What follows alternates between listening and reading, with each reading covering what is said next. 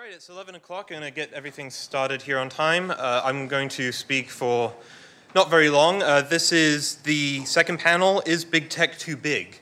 Uh, and I'm going to be turning over the proceedings to my colleague, uh, Peter Van Doren. Peter?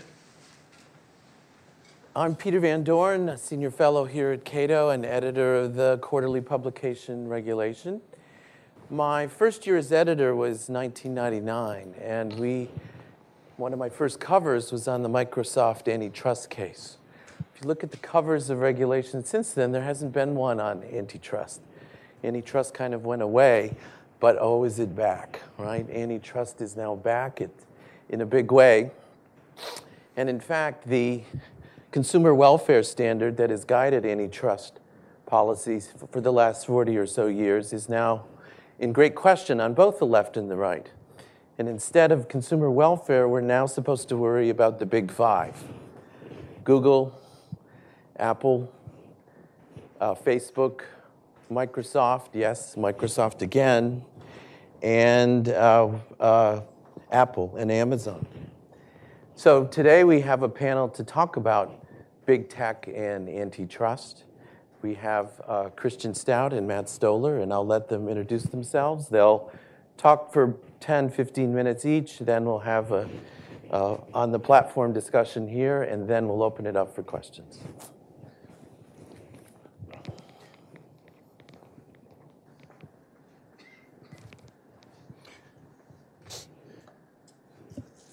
Uh, so thank you so much for inviting me here. One of the nice things about standing behind a panel is you can't see my sneakers. So um, that is my one uh, non indulgence to DC culture. Um, comfortable footwear. So, I actually am enormously flattered and honored to be invited to talk today about the politics of commerce and the politics of monopoly. And it is always a pleasure to talk at conservative think tanks because you genuinely have a passion for these kinds of questions. Um, this is the Frederick Hayek Auditorium, right? Right, okay, so uh, I'm, a, I'm, a, I'm a fan of Hayek. Um, and I wanted to uh, start with a thought from Hayek um, from The Road to Serfdom, where he, the, actually, if you look at the opening line, it is a description, of fear of monopolies. He's actually quoting FDR. Hayek was afraid of monopolies, private monopolies, because he saw it as a form of dangerous collectivism. And it's something that I actually agree with.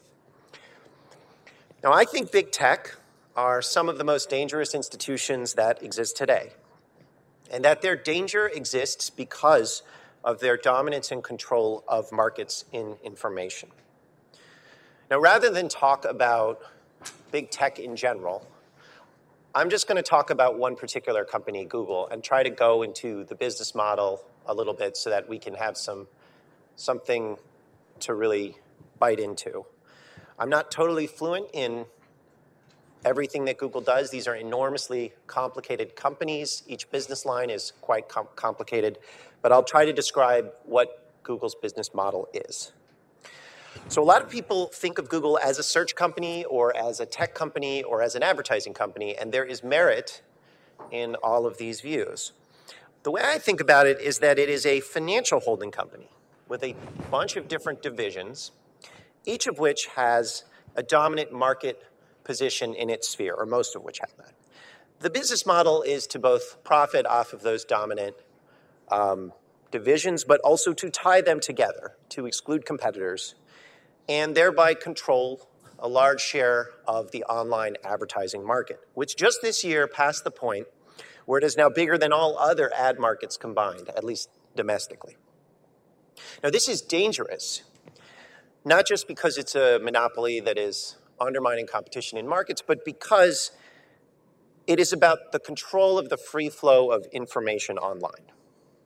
I can go into some st- stats about newspapers and publishers and independent businesses.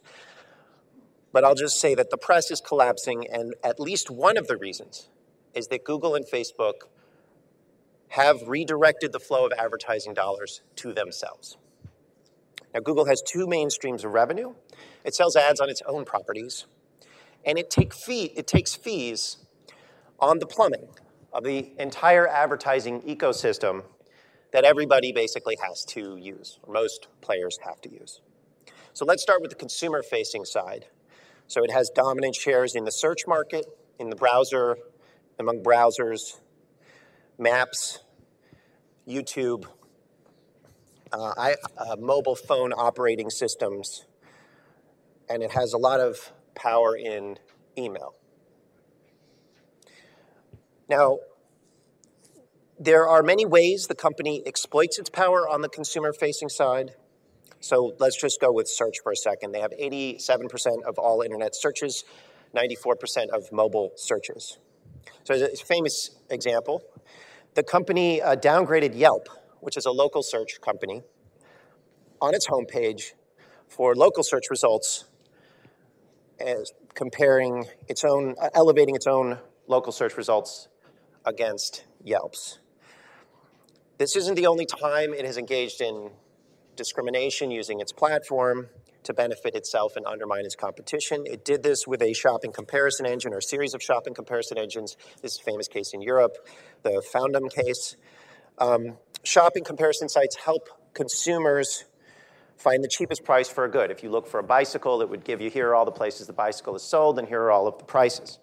Well, Google started its own shopping comparison engine and then downgraded all of the rest of them, said they were spam, wiped them out. Well, okay. Well, you still a shopping comparison engine, you still have Google's. Then Google killed its own shopping comparison engine. And it replaced it with an advertising service. So if you search for that bike now, you'll get a bunch of listings of prices for that bike, but based on merchants who are paying for that advertising. So, in other words, for those of you who do care about consumer prices this is a direct case of Google forcing consumer prices up. Another example is the Wall Street Journal's traffic. This is about the manipulation of the free flow of information. 2017, the Wall Street Journal refused to allow Google search users to read its content for free. Wall Street Journal said, We want to locate our content behind a paywall. And Google said, Well, we have a rule saying that if you do that, we are going to downgrade you in our search engine. And they did that. Well, subscriptions went up because now you couldn't get the content for free. But traffic to the newspaper dropped by 44%. Okay, so that's just some, there are plenty of examples of how Google uses its dominance. Um, but what about the ad plumbing side? This is the part that's harder to understand.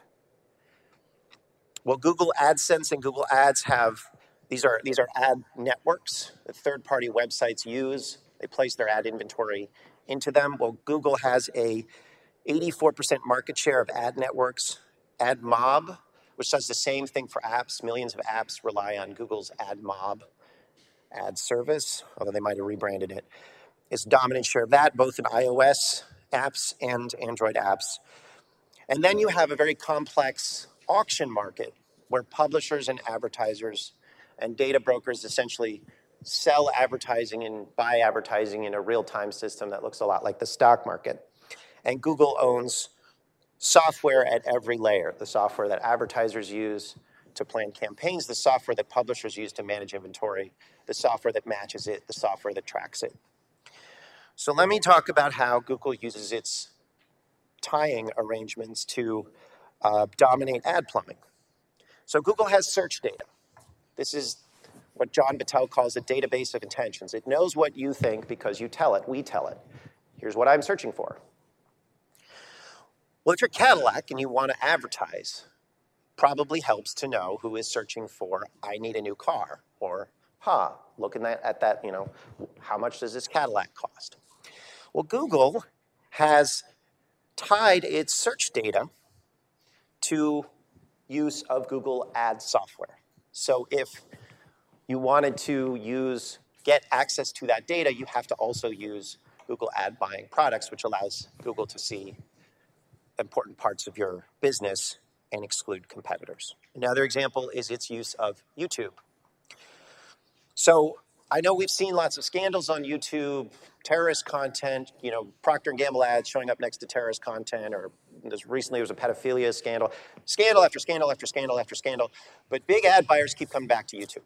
They always say, oh, you know, we are really revisiting our, you know, ad budgets in YouTube. But they always come back because it is a dominant player. You have to be on YouTube to reach people.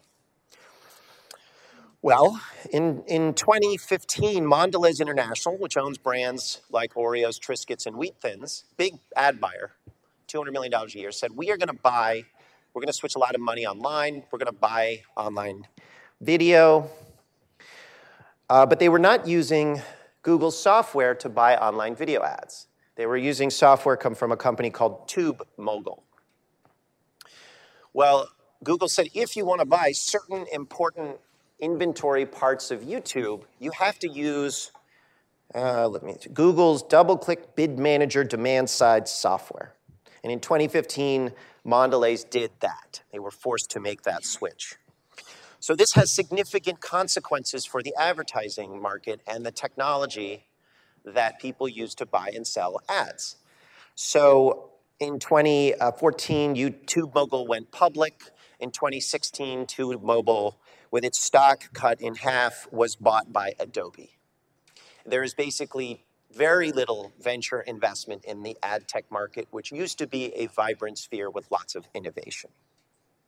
If you are a publisher or an advertiser or in the ad tech market, you must essentially use Google, a little bit Facebook sometimes, software to plan, run, analyze your campaign, to manage, sell, or organize your ad inventory, and everyone else tends to die.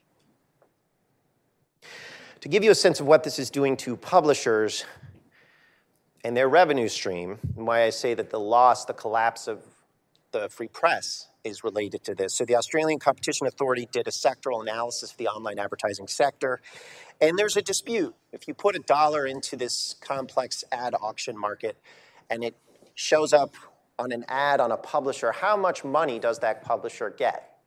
filters through this complex system.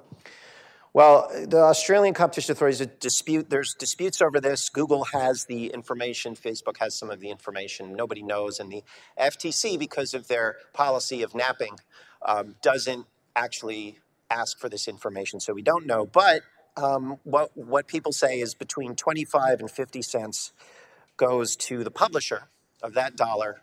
And this is for an ad that shows up on that publisher site. And between 50 and 75 cents goes to intermediaries. I'm sure Google would dispute this, but we just don't know. And they have the information and no one else does. That is a big cut of fees.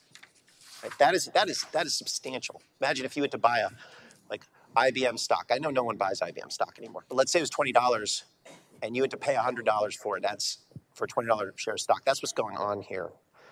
Not a perfect analogy, but you know, I'm just one person, so.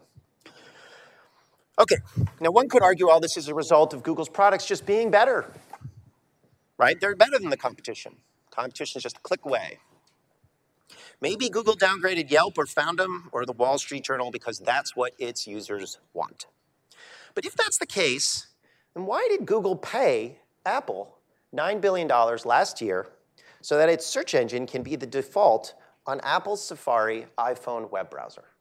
I, I know that Tim Cook likes to talk about how he is a wonderful, wonderful man when it comes to privacy, and Apple really cares about your privacy.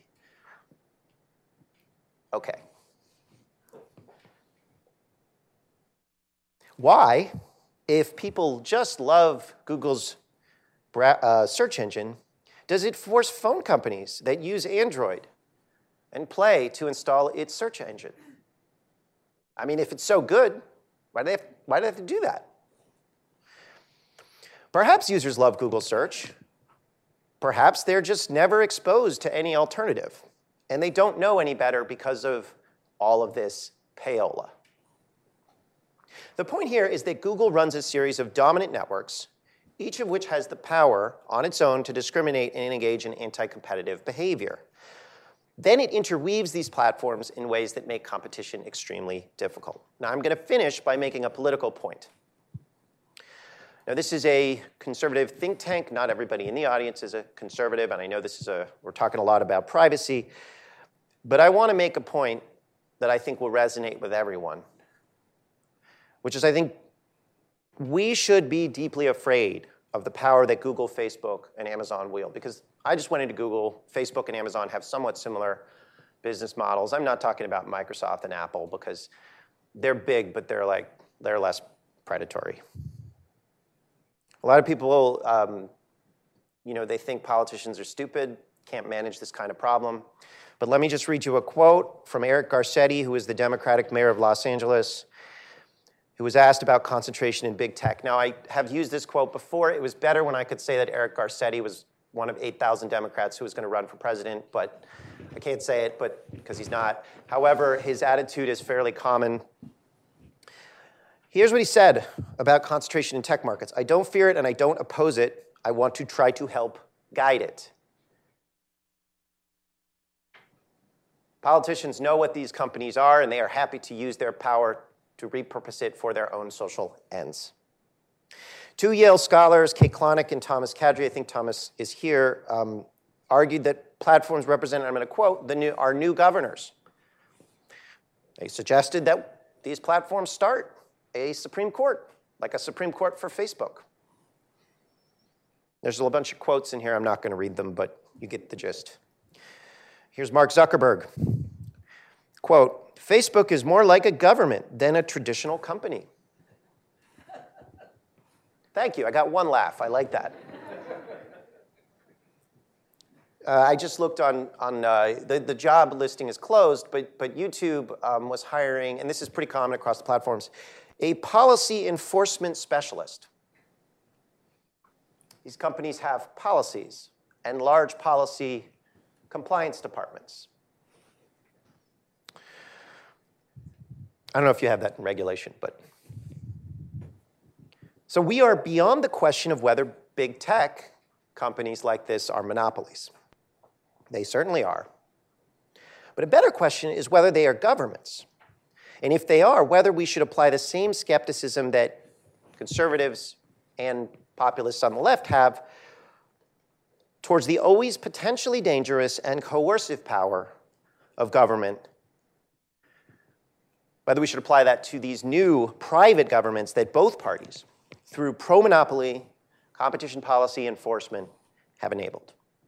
Now, many politicians on the left and the right are happy to nationalize the power that these platforms have organized or to do it de facto and to fuse the power of the state with these private estates. You see that happening explicitly in China, but it could happen here. So I'll just close by saying that if we as a society and as individuals and communities want liberty, we must break up these institutions. We must protect our markets with public rules against monopolization, conflicts of interest, and concentrations of private power. Because either we regulate our markets to ensure competition and liberty, or we will have no markets, we will have no competition, and we will have no liberty.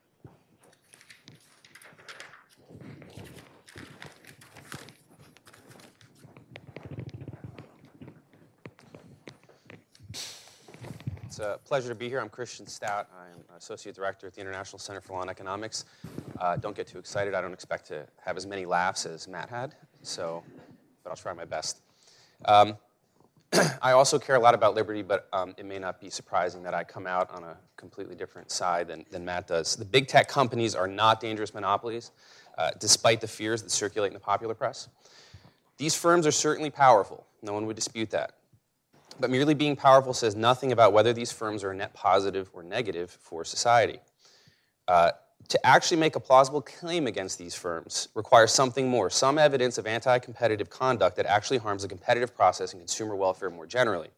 Uh, increasingly, criticism of the big tech companies is coming from a group of scholars and commentators re- frequently referred to as the populists or the neo Brandeisians.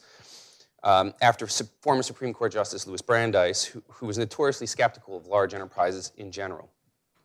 Taking up Brandeis's mantle that big is bad, these critics charge that large firms, by their very nature, are harmful to the competitive process and possibly to democracy itself. I think you've got a flavor of that, uh, that view from, from Matt's comments. Further, these critics contend that modern antitrust law is incapable of adequately dealing with these harms owing to special features of tech companies. The populists tend to frame their arguments in one of two ways, more, more generally speaking. Uh, first, there is some ideal number of competitors in a given market that should exist before you can deem that that market is competitive. Uh, and second, that there are subsidiary non competition specific goals that antitrust law should incorporate uh, in, uh, that, that currently is not contemplated by antitrust law. Although I believe their criticisms are in good faith, I think the populace are ultimately misguided in, in the assaults that are undergoing on the big tech companies. a general problem for the populace that is particularly evident when looking at tech firms is that it's not possible ex ante to understand whether a large firm necessarily harms competition without knowing more about the competitive dynamics of particular markets. Uh, this is to say, one cannot reliably maintain that big is bad across all instances as a matter of course. It would be it could be that large firms acquired and maintain an anti competitive monopoly, or it could also be that the firms grew large by serving the interests of their consumers. Uh, and they just simply outcompeted other firms. Basing policy on the presumption about the size of firms will yield at best arbitrary results and at worst uh, politically biased uh, whims of enforcement officials. More specifically, some populists contend that the peculiarities of how internet based platforms work means that traditional antitrust tolerance for large firms is no longer appropriate uh, for the tech platforms. This critique is rooted in the existence of network effects on the platforms, meaning that, uh, and it, meaning that the, the value of the platform to individual users is dependent on, uh, on, on one hand, the, the quantity and quality of other users that you can interact with, think Facebook and your friends. And on the other side, um, uh, the, the third parties that you can contract with. For instance, Amazon, the value of Amazon is to some extent a function of how many other uh, sellers you can access on the Amazon platform.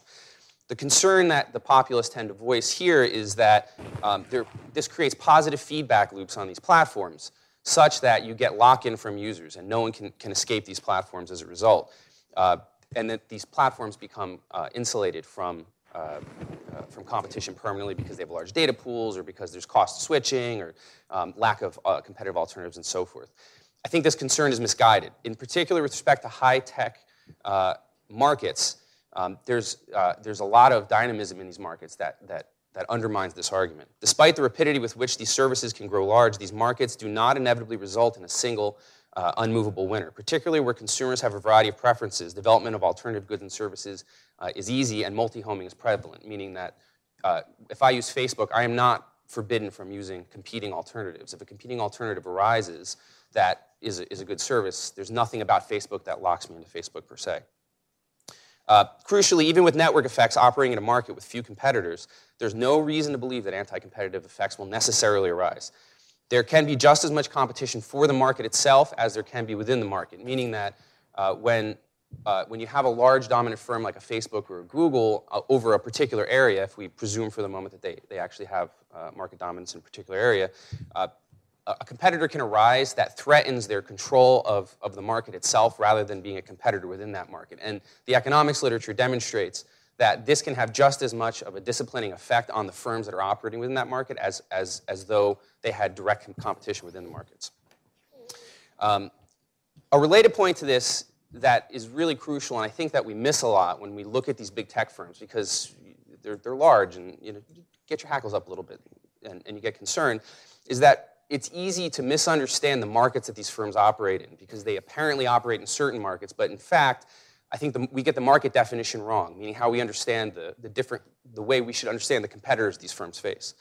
Uh, uh, there are obvious cases of this. For instance, the EU um, had a, a, a, case against um, Google for its Android operating system, and, and when, it, when it looked at that market, it it discounted Apple's op, op, iOS as a competitor to the Google Android operating system. And by, by very carefully gerrymandering the way that market worked, it was able to find competitive harms from Google that, in fact, I think would be much more difficult to find if you, if you treated the iPhone as a, a valid competitor of, of Android. But the problem is somewhat more subtle and important than that.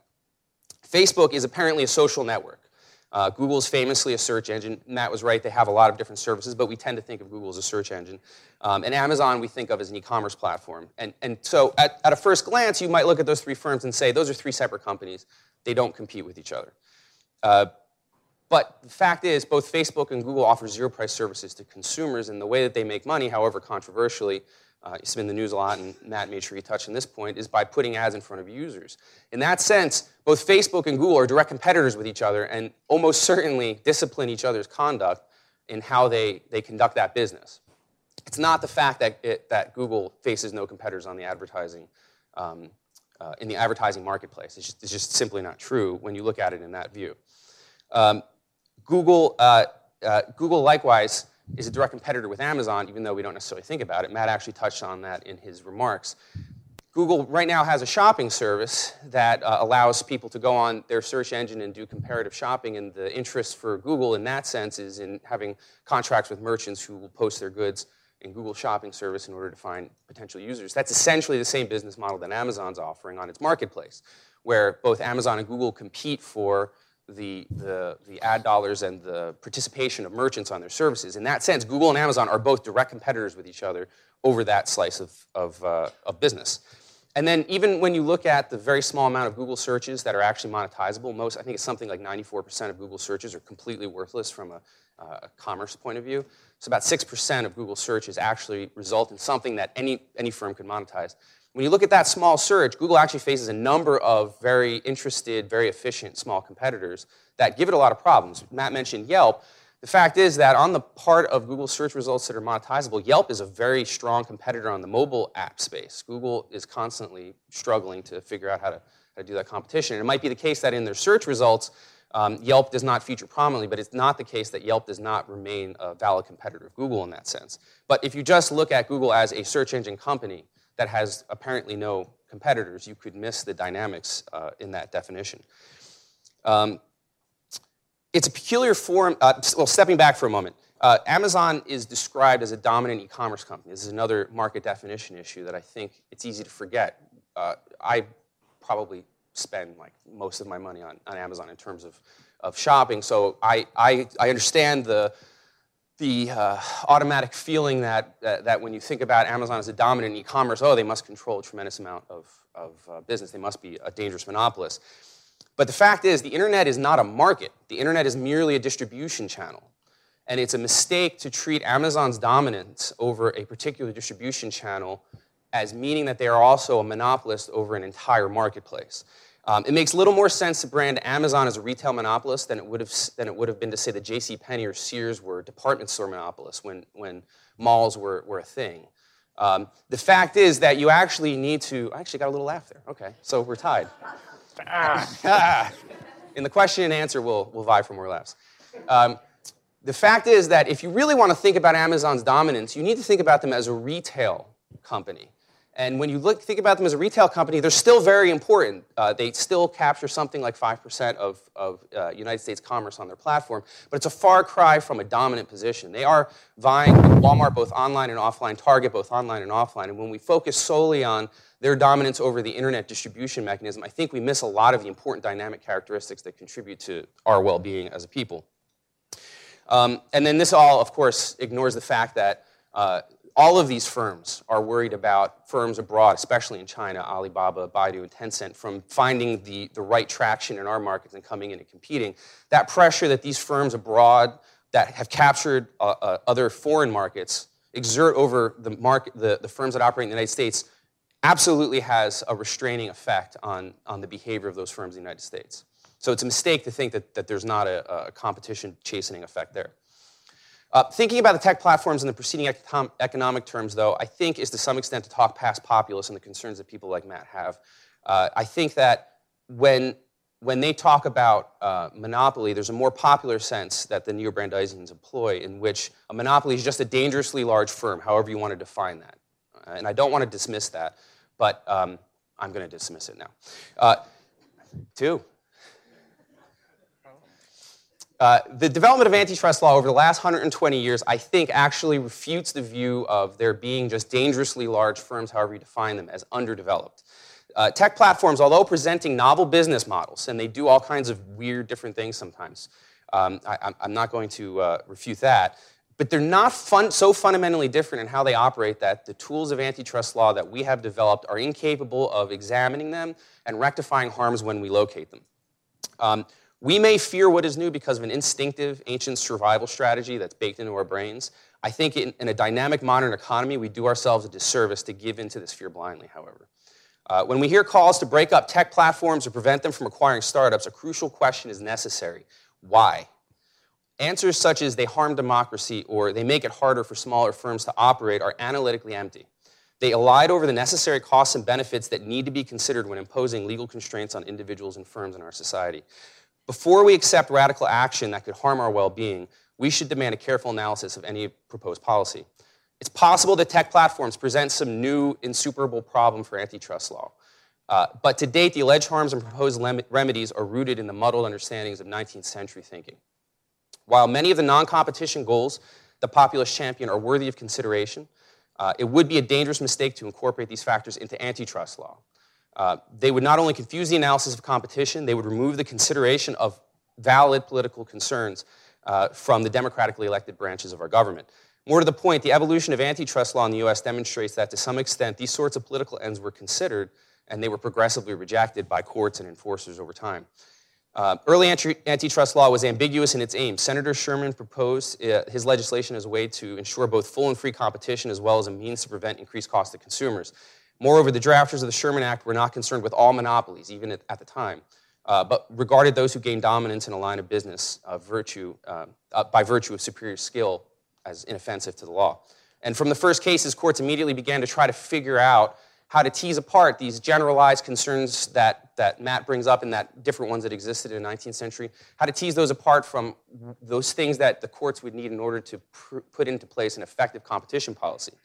Uh, in 1898, Judge Taft recognized this could not, um, that uh, the Sherman Act's prohibition on literally every contract that restrained trade could not literally be true and he added important glosses to the way antitrust law worked that is not found in the text of, of the Sherman Act, but is actually uh, resonates with the legislative intent that um, effective competition be protected. Uh, similarly, in 1911, even as the Supreme Court broke up the Standard Oil Trust, it, it broke up only unreasonable monopolies, not reasonable monopolies. And, and by doing so, it read into the law this concept that we want to try to find um, competition harms that unreasonably harm consumers and leave the ones that actually give us benefits. There is not a, uh, an automatic presumption that is appropriate in, in many cases in antitrust law. And over time, we've seen the law move away from knee jerk reactions to particular business forms and do a more probing analysis to try to discover when there actually are offsetting costs and benefits. Uh, what those early court decisions began continued through the 20th century as the discipline of economics matured and we began to develop a better grasp for how to understand the behavior of firms and consumers and markets. Though maligned by the populists, uh, far from instituting a revolution, the Chicago School, which um, is a particular school of economics, if you're not familiar, that, that has a, a distinct view of, of antitrust, which we could talk about in a little bit. The, the Chicago School merely clarified the different strands uh, of thought that had long been present in the law. And they developed analytical tools that were sorely needed in order to give coherence to the body and, and give, give good effect for society. All this culminated in the, culminated in the development of uh, what Peter referred to as a consumer welfare standard, um, it, which merely asks, despite how it, it, gets clouded in econometric terms and it gets complicated by um, academic economists who, who present about it, and it's kind of hard to understand in that view. All the consumer welfare standard asks us to do is evaluate the costs and benefits of both the conduct of a firm as well as the, the costs and benefits of proposed uh, regulatory or legal remedies to those things against the frame of how it affects us as individuals in society. Typically, it calls us consumers, but I think that's actually a much broader term in a lot of ways. Um, and when you look at antitrust laws being guided by that principle, it is it, is, it yields to society more benefits than costs on average and should not be easily dismissed. One of the chief benefits of this standard is not necessarily that it's the best standard, although I, I think it might be, uh, but that it's a standard at all. It entails a set of inquiries that can predictably guide a legal investigation. The populists today who call for sanctions on the tech platforms, however, advocate for us to revive the from the murky protoplasm of antitrust law. A view of competition in which enforcers, enforcers can sometimes punish firms that raise prices and sometimes punish firms that um, engage in so-called uh, destructive competition that because they lower prices too much without really elucidating why it is. Sometimes higher prices are, are valuable and sometimes lower prices are valuable uh, none of this is to belittle the non-competition concerns that uh, populists advocate for i think that um, as a society we should, we should think about the kind of people we want to be i think the proper thinking about the proper leverage between labor and capital is a good thing for us to discuss um, I think how we think about free speech rights and expression rights and the right of self determination, these are all really useful things to think about. I don't think that they're appropriate for antitrust law to consider. I think that these need to be issues that constituents discuss with their representatives and that representatives debate in legislatures. These are not enforcement, uh, these, are, these are not subjects that should be considered and decided through arcane antitrust enforcement procedures in a manner that creates political discretion without political accountability. The effort of the populace to pursue the tech platforms because of size alone or out of commitment to non competition goals is an effort to return us to a bygone era before rigorous analysis was the norm. The populace want to make antitrust great again, as it were. Three. That's your president. I'm not going to comment. I don't, I don't want to argue about that point. they want to go after today's tech titans for using, uh, by using the same theories that were retired in the, in the 20th century because they were found to increase political discretion without appreciably developing coherent competition law principles. It would be a mistake to join the anti tech hysteria currently in vogue and use that fervor to reflexively upend a stable body of law that has helped nurture a truly dynamic market that benefits us all. Thank you.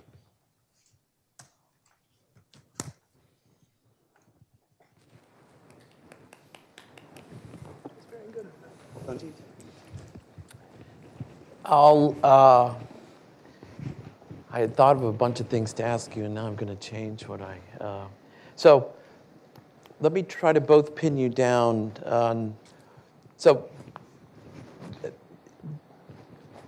given that we've had the consumer welfare standard guiding antitrust intellectual thinking for 30, 40 years, um, what I heard today, particularly from Matt, was I'd never thought I'd hear a long discussion about whether about the market for advertising and whether or not that was crucial to public policy debate.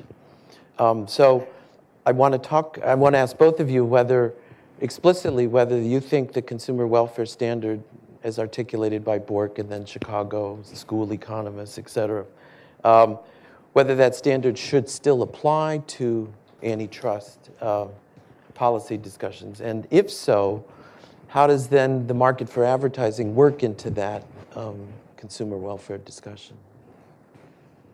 Either one of you can start, whichever. That is a complicated question. That is a very complicated question. So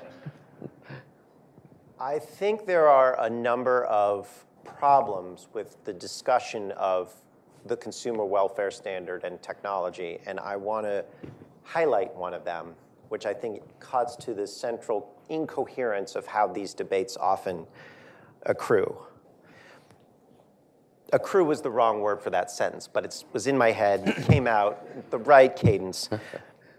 So, you know, one of the things that, that, that, that you talked about, which I thought was important, was how we think about enforcement and the ideology behind it. And you posited, an, I think, an ideological construction of populism, size big is bad, structuralist, versus Chicago school, price theory, economically economic uh, analytics through uh, sort of a conservative Stigler frame, which I think is fair. That's a fair way to set it up. But then you also said that the Brandeisians want to sanction the tech companies and sort of portrayed that as a kind of populist argument. one of the things I'm constantly hearing from advocates of the consumer welfare school is look, the consumer welfare standard, we can enforce against big tech.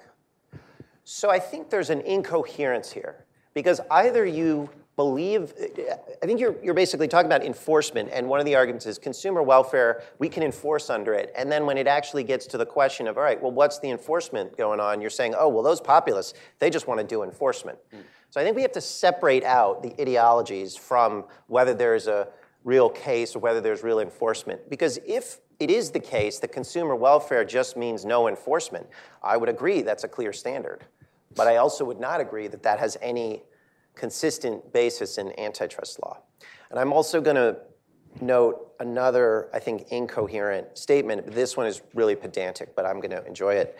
Um, uh, so you talked about our muddle of 19th century thinking, but then you quoted a decision from Taft from 1898, which just sneaks under the 19th century radar. And I think this is kind of an important, it's an important framework because we, these are not new problems. We saw these problems with railroads, we saw them with telegraphs, we've seen them at the post office, with pipelines. These are, these are problems of network systems.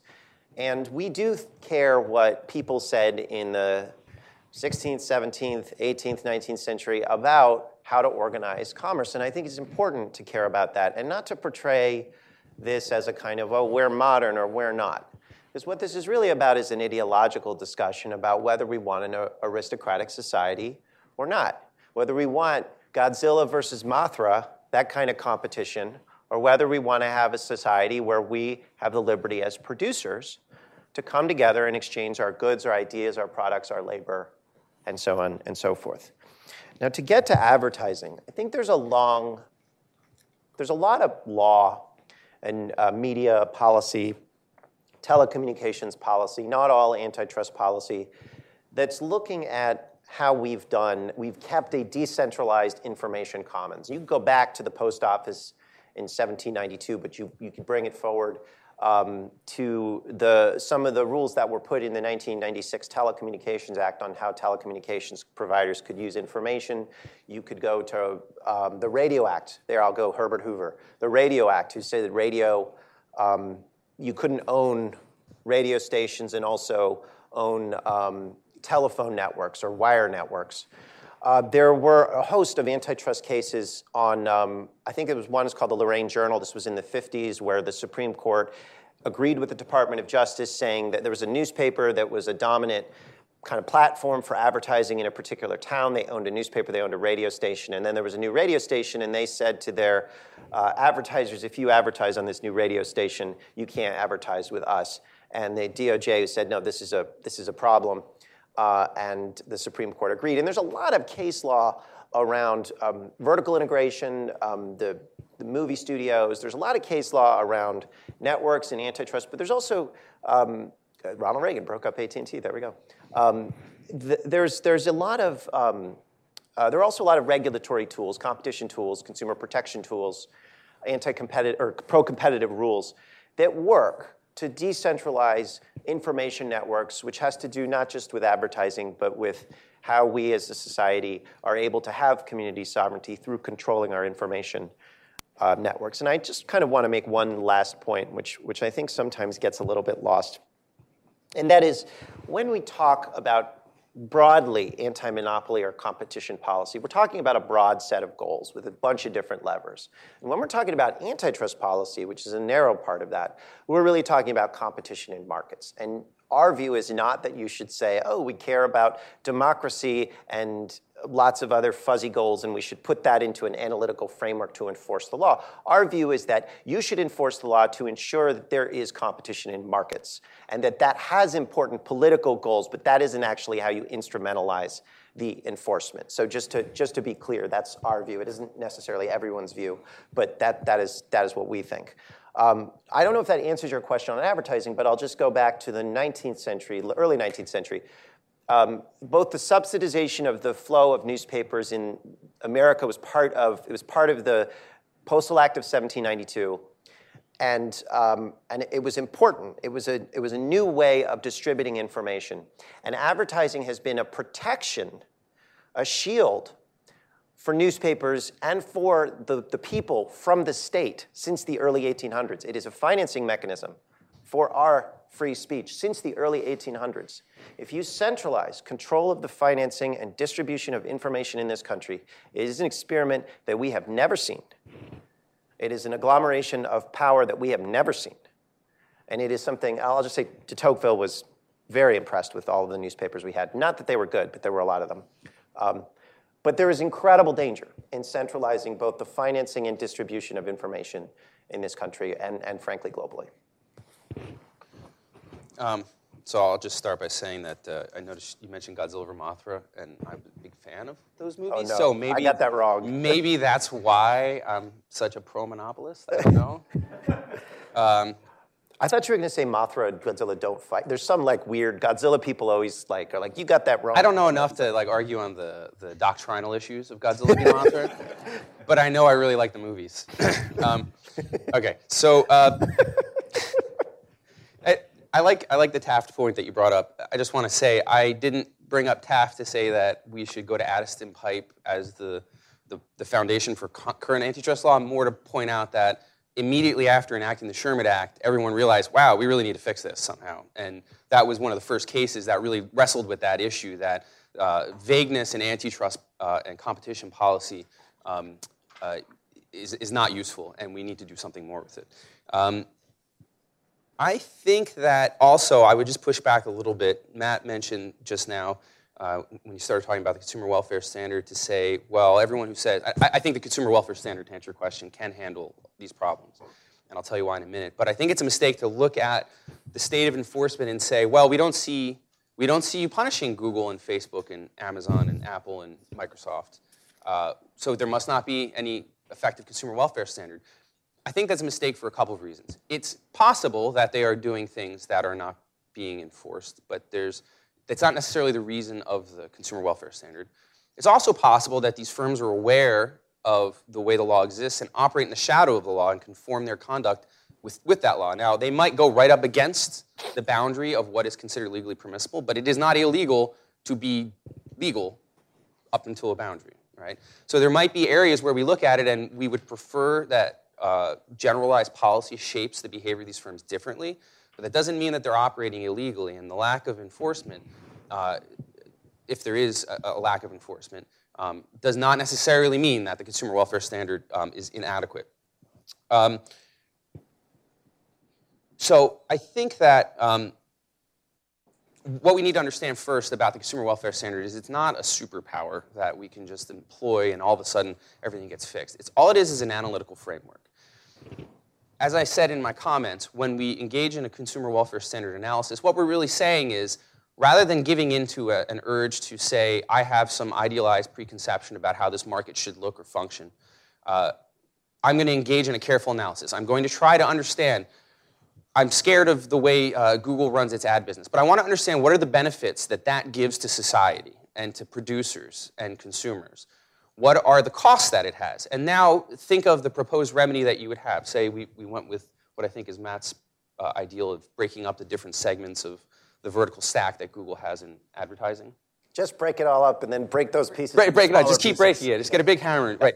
But like, but, but Yeah, realistically, vertical, like break- horizontal. Yeah, breaking up some of the pro, vertical. pro-competitive rules and What you would have to do is do an analysis and say, what would that do to the, the effect on the ad market? Rather than, than saying, well, I think that if we had more competitors, it would necessarily be better, you have to try to quantify that somehow. Because the fact is that we do live in a world in which we enjoy a number of benefits from the system that we have.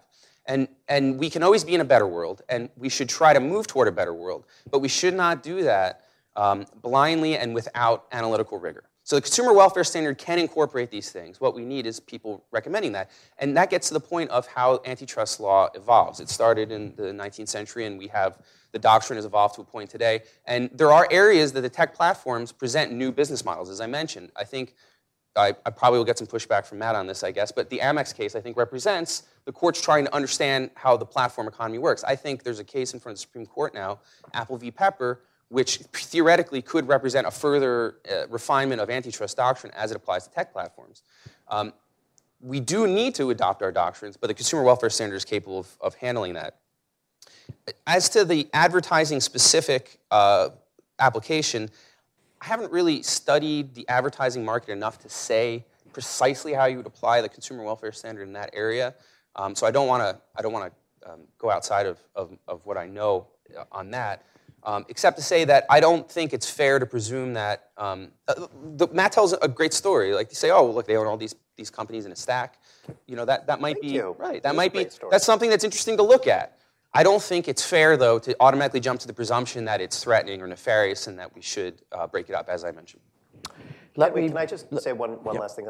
So, uh, just a general principle the, the premise that we should be humble and that we should have really clear analytics before anything happens, let me turn that around on you and note that Google and Facebook and Amazon are not, did not come out of a, of a, a pristine state of nature. Uh, Facebook is a roll up. It's not, uh, uh, it didn't start in a garage. It's a roll up of 70 plus companies. Google is a roll up of over 200 companies. Not a single one was challenged by the FTC or DOJ. So if there's a consumer welfare standard, if they're doing any enforcement, we haven't seen it. Um, there was very little actual analysis of what these kinds of roll-ups would mean, Google bought its main competitor in the online ad network and analytical tool market called DoubleClick in 2007. It did the same thing with AdMob in uh, I guess 2009, 2011. These are these are these are a result of mergers. So if you're going to apply the a really aggressive standard of, of care before doing anything to these kinds of, of giant conglomerates, you should probably apply that same sort of standard before you allow them to buy up every single or most companies in a very important and vibrant part of the economy. Can I, let me push this a little. Still haven't heard much. Let me ask for an anecdote, of, both of either of you, which is um, for Matt, is there, do you have an anecdote or evidence about the price of something going up because the market for advertising is very, very monopolized, and thus their, their consumers are unaware of a, the low price thing out there because they're getting squeezed by the, the system you describe. And for Kristian, the other way around, I mean, I'll ask you the opposite, which is um, is there evidence, is there any evidence out there that you're aware of in the literature that this system that we're de- describing today has made prices of something or everything gone down. Or, or it's possible we don't have much evidence one way or the other about the prices of something caught up in this price search apparatus that you're both describing. Uh, so um, I, I, I, okay. Well, one, one as an anecdote, and this is not a comprehensive study. There's um, there's some thought that firms like Amazon, for instance, shifting because of the way they behave, and I think Google too, in, in terms of being able to expose price information to consumers, has actually led to a, an overall reduction in price inflation over the last 10 years. That uh, economists are seeing that there's like a suspiciously low amount of price inflation in, in goods and services. And, and it's a complicated story, no doubt. But an important part of that is the information discovery process that these firms have. Now, how, how does advertising play into that directly? That's, I think it's hard to say. I'm not aware of literature that explicitly connects those two things, but it's part of a, an ecosystem in which the services that facilitate access to greater amounts of information are funded. So my initial presumption would be to be very careful about disrupting that ecosystem um, because of the, the, this exact kind of benefit that you see. Well, I don't know. I'm just saying, do Yeah. we know? It, and to Yeah, you, give you Matt, are there I'll give you- evidence of prices? Yeah, so I'll give you a couple of examples. So remember, prices are for buyers and sellers. So if you're in the ad market, like let's say you're a publisher, what you've seen are prices of advertising have collapsed. The price of advertising that you get has gone way, way down. The um, uh, I, I brought up the Foundem case, which is where you had these shopping comparison engines.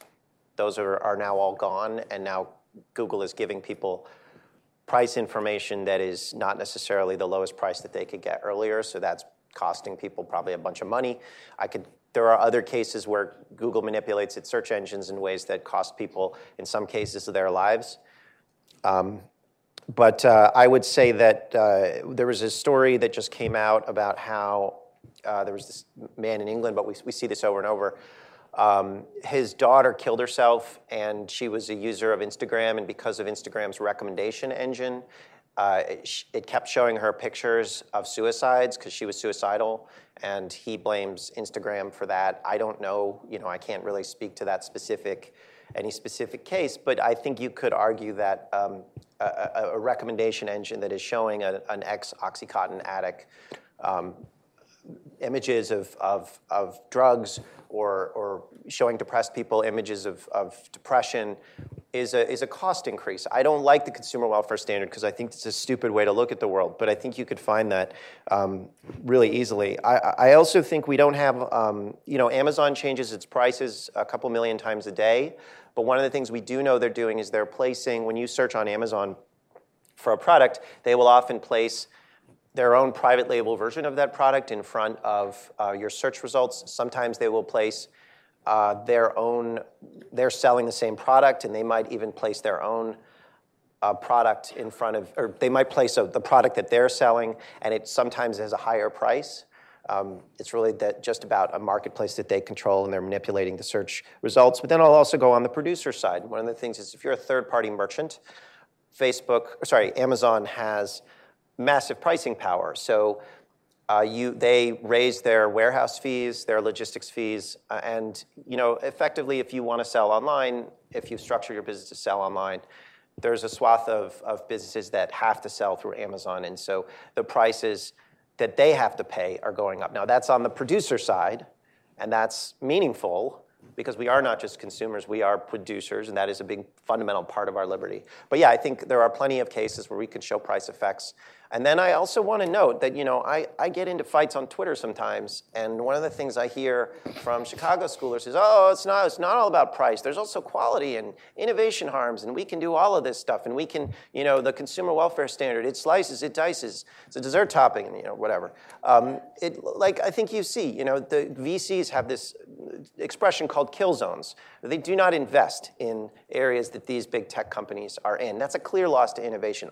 I would call that a cost. I would call that a price effect. Or, I mean, again, I think the consumer welfare standard is stupid. But if you're going to pretend like the consumer welfare standard accepts innovation as a price, that's a price. That's a cost. That's prices going up. Less, in less variety, less innovation, less quality. Can I respond to that? So, uh, I think you're actually somewhat proving my case about the consumer welfare Center and the way you address those. Okay, then it's all issues. settled. We're done. But I think we're done. Uh, so the price of uh, advertising collapse. First off, I mean, newspapers, their business model was struggling for a long time before the internet came around. The internet accelerated a process that, that had been undergo, that they had had a lot of trouble with advertising. And I think that when you look at actually just just to say the peak of ad revenue for newspapers was in 2006. It's not to say there weren't other things Right, going on, right. but the business model was basically healthy until then. They're badly managed. I will agree with you. Right, right. So, and, and what this gets to, actually, the badly managed point is, is what I really wanted to underscore. By looking at um, ad revenue for newspapers and how they distribute news, you're essentially engaging in a form of nostalgia for the way the news industry worked at a certain point in time. And you're, you're taking a business model that we're familiar with and saying that business model should exist forever. Now, it, it might be more difficult for the Wall Street Journal or New York Times to, to gain revenue online through various reasons. That is not, just because that might be true, does not mean that we should privilege the New York Times or the Wall Street Journal to engage in business the exact same way that they've engaged in it for the last couple hundred years. They should, they're having trouble and they're thinking about it. And I think they made a lot of early missteps in the way that they went online. I, I, don't think that's too debatable. They, they even themselves have, have admitted that there was problems.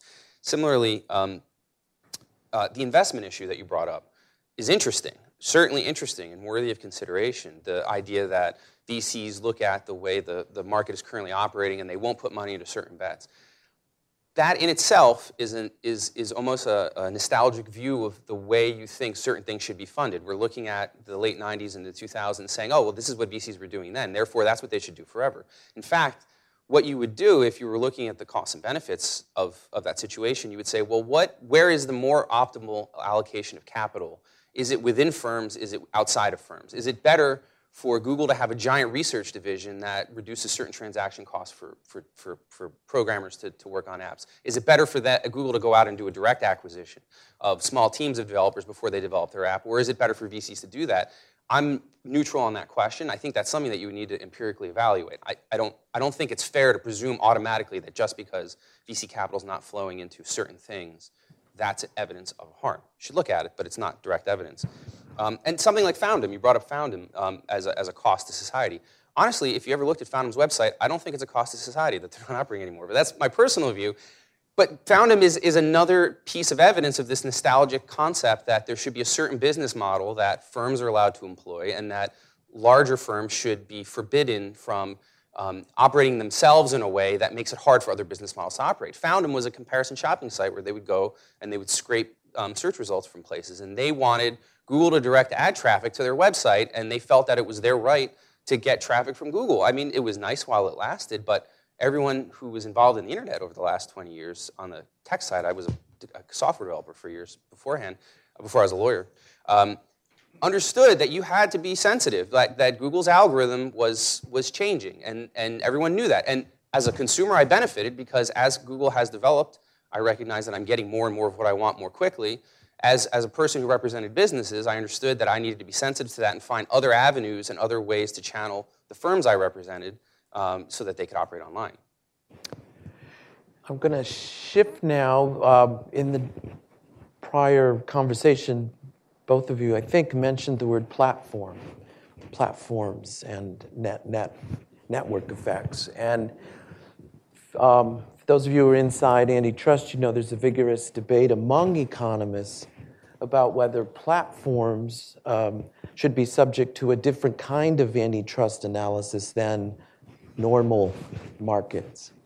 And the American Express Supreme Court decision generated much, much intellectual firepower on both sides. A lot of third homes were built, as best I can tell um, from, from that case. I think that's a fair statement. Um, uh, Just as an aside, uh, I heard that a lawyer working on the IBM case in the 70s named his boat Section 2. Yeah, yeah. I, uh, my view of antitrust is prices in Northwest go up when antitrust is vigorous, but that's a very cynical view. Um, so, platform economics. Uh, so, Dennis Carlton in, of Chicago and Mike Katz of Berkeley, both very prominent IO economists, have said there shouldn't be a separate, you, sh- you shouldn't have a separate kind of antitrust uh, economics for platforms.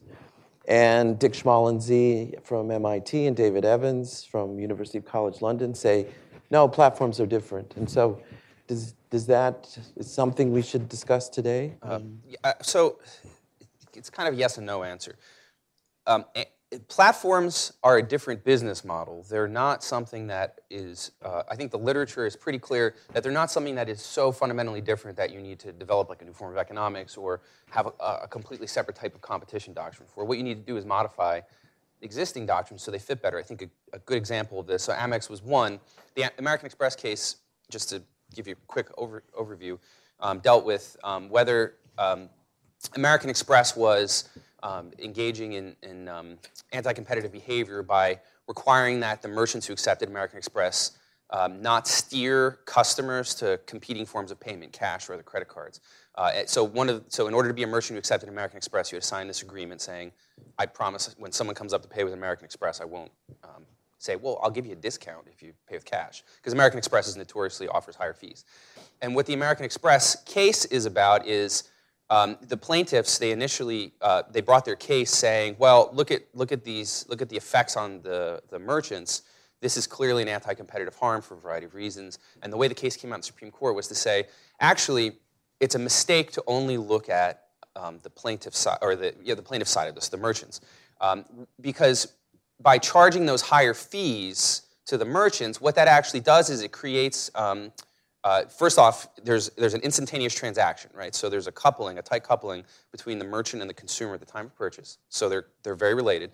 And second, by being able, by charging those fees, what Amex is really doing is, is being able to generate its platform where the American Express, Express card holders are able to enjoy a lot of benefits. So essentially, it's a wealth transfer across two sides of a platform um, in a certain sense. And, and American Express's argument and what the Supreme Court accepted was that this was actually a necessary part of the analysis. It's not to say that American Express is entitled to do this, but to say that when you're looking at something that operates as a, in the Supreme Court's terms, a transaction um, platform, something that's two-sided, there's people on either side of the platform, that you need to consider the costs and benefits on both sides of that because they are intertwined. There's been a lot of pushback on that. But I think that's a refinement of antitrust to handle that. And I think I, I mentioned this before. Apple v. Pepper demonstrates that antitrust law is both capable, it hasn't been decided yet, this, this is just like a preliminary view on it, is capable of handling these platforms uh, and also needs extension. So Apple v. Pepper is a case where um, uh, there's an allegation from Pepper in, a class action suit of plaintiffs saying that Apple is engaging in anti competitive behavior by forcing a certain kind of um, fee structure on developers. And the Apple and the defendants um, are saying, um, oh, actually, there's this antitrust doctrine called the indirect purchaser doctrine that came out of, I believe it was the 70s, um, Illinois Brick. And um, it, it basically, what this doctrine says is, as an antitrust plaintiff, um, you can only sue if, if you're the immediate purchaser. You can only sue the, those who engage in anti-competitive behavior if you've purchased from them. If if a firm purchases from a, a, someone who engages in anti-competitive behavior and then they sell that product into downstream commerce, the indirect purchaser doctrine says no, you, can, you can't go back to the monopolist and sue them for damages. I think Apple v. Pepper and, and um, the App Store model for Apple demonstrates that we need to rethink that doctrine a little bit. It doesn't clearly apply, and everybody's trying to fit it in perfectly. But I think the Supreme Court is actually going to look at that and is going to say um, that doctrine needs to be tailored in some, to some extent. And I think that that doctrine, when you look at it, and then you go back and you look at American Express, you actually see that there's this um, tension in antitrust law that as you uh, as you adjust the contours, so American Express made it a little bit harder on the pleading side to, to bring an antitrust case because now you have to account for two sides of a market. Apple v. Pepper might actually open up the standing issue and say, now it's easier to bring it. So you might actually get a larger volume of antitrust complainants who have a, a tougher time making out their case. And that's actually could be very good. That could be us trying to, to, to tackle these new realities. And it probably will need further refinement. Well, I am not a lawyer, thank God. So um, I will just uh, note we filed a brief in Apple v. Pepper and on Amex. And I'll just say, I think Amex's decision was interesting. I think they narrowed it pretty substantially by talking about the instantaneous right. piece. So it's Agreed. not necessarily.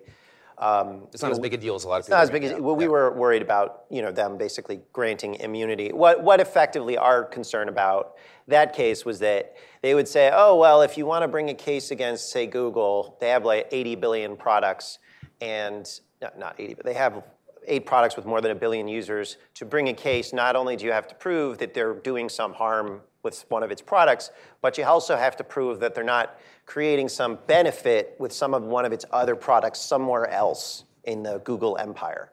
Right, and then that's basically an impossible burden of proof. So it's effectively getting rid of all antitrust enforcement under the guise of refining the law. There's been a lot of refinement um, in the last 40 years. Um, so I guess that's uh, that was our worry about Amex. So for you, there's mischief in Amex. Yeah, I think there's mischief in Amex. I mean, my view. So we looked at we filed a brief in uh, the AT&T Time Warner case, and we think the court, uh, the district court, made a, a sort of a bad ruling. Um, but the appeals court basically said in upholding the ruling that the consumer welfare approach, this very sort of you know, empirically, really, really refined and empirically studied, totally random guess about the future, um, that that was silly. They were like, "You're." But that's not a pla- that's not a hang platform on, case, Hang on a though, second. right? And- well, no, it is because Am- AT&T's essential argument is we need to buy Time Warner so we can compete with these platforms.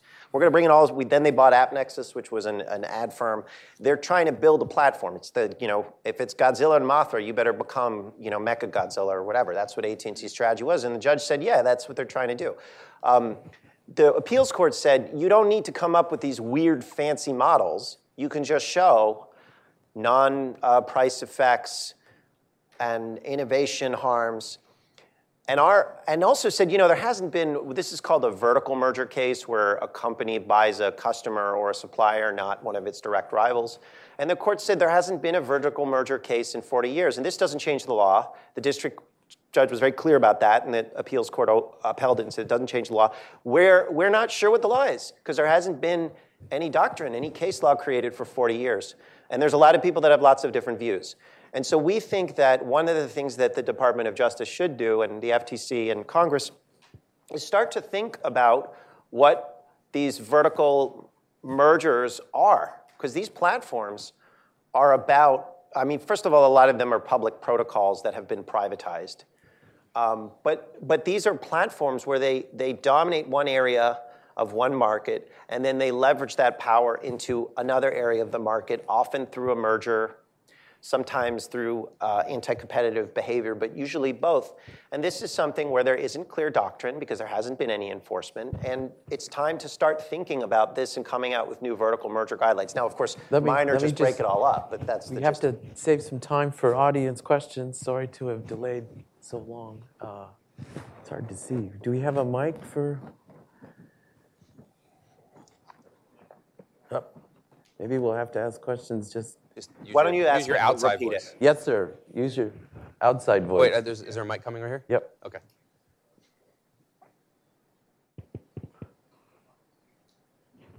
Um, One of the questions recently, there's been a lot of issues mic isn't on.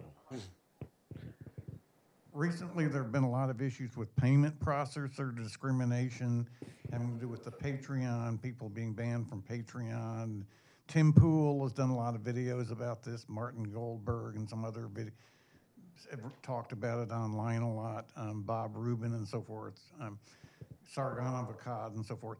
Are you familiar with the collusion and with the fact that Larry, um, what's his name, Lessig, um, is is filing a complaint with the FTC over payment processor collusion, particularly PayPal, and the attempt to ban Subscribestar and um, the collusion with MasterCard and so forth. Um, supposedly, they're being told by the Southern Poverty Law Center which, you know, which speakers to ban because because their supposed ties to the alt right or because it ties to extremism. That this whole political scene is affecting um, the willingness of companies to work with them and be associated with them because it hurts their brands. It's payment processor collusion, not platform collusion alone. Um, although there are some issues with YouTube and Facebook too. Are you familiar with the payment processor issue? I thought you might talk about that. Maybe that'll be this afternoon. That's a little outside of what I normally focus on. I'm, I kind of read the what Lessig's doing Tim there. Pool is the person to look up online. We've Right. talked a lot about it. Can I, I'll just make two points on that. First of all, I think that it illustrates, I'm a little bit familiar with that. It illustrates a point that I was making, which is that these are private governing forces. When they have control over something that is as fundamental as the payment system or as our speech platforms, this is a private governing system. And we have to be suspicious of private governing systems that engage in discrimination of any form.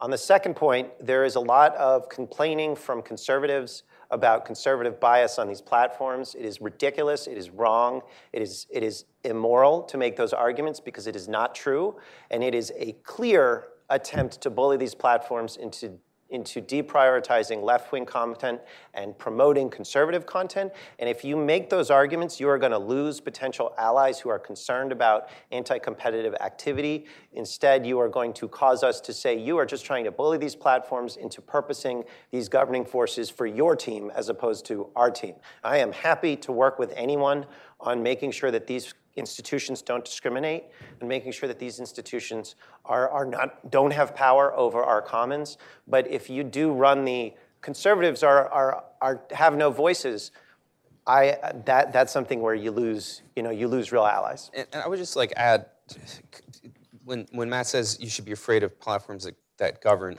there's a difference between government and governance. Government is when you have the implicit use of, the, of force in order to to apply your terms of service uh, as a government on your on your citizens. Uh, they don't really have a choice. Governance is when you expect private institutions to have codes of conduct that they, they use to, to police the behavior of their users. I don't believe I would want to interact with a firm that did not have some sort of sense of what it believed was appropriate and inappropriate conduct within itself, and I would expect it to police it. Like if, if, uh, if my Facebook feed was suddenly flooded with, with uh, loads of inappropriate content, I wouldn't sue them. I would just stop using Facebook because it would just no longer be worth it to me, and I would expect Facebook to do a better job. And there's a big discussion going on right now around what's called Section 230 and what it did and did not. So it was initially initially meant to encourage the the the, um, the what's called good Samaritan behavior. So these that these these platforms would go out and they would proactively police themselves to make sure that that uh, illicit content did not appear on it. And there's some argument to be made that they perhaps have not done as good a job with that as they could have. Um, and so there's a discussion on that right now.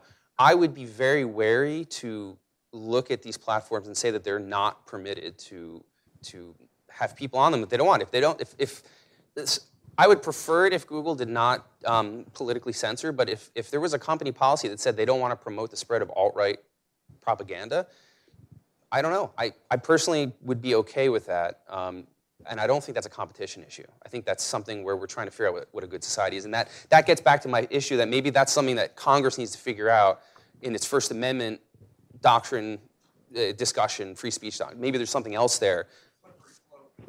It, it, I would just be very concerned. Yeah. Hi, I'm from Comcast and I'm here to help. Sorry, we've run out of time, and this discussion will go on at lunch. Um, Let me just thank everybody for, uh, the lunch is at the second level of Cato on the uh, George Yeager Conference Center. The restrooms are located on the second floor on your way to lunch. And uh, please allow the speakers to exit the auditorium. They'll be available at lunch to talk. Thank you very much. We get to go out first?